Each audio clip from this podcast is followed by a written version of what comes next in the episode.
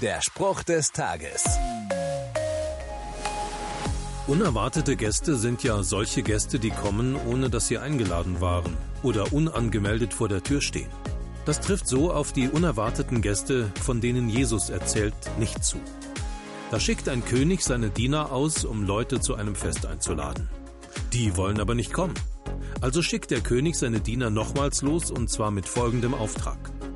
Geht jetzt auf die Landstraßen und ladet alle ein, die euch über den Weg laufen. Eine komische Sache, wildfremde Menschen zu einem Fest einladen. Aber es passt. Der König ist Gott, der sich über alle Menschen freut, die sich von ihm einladen lassen und zu ihm kommen.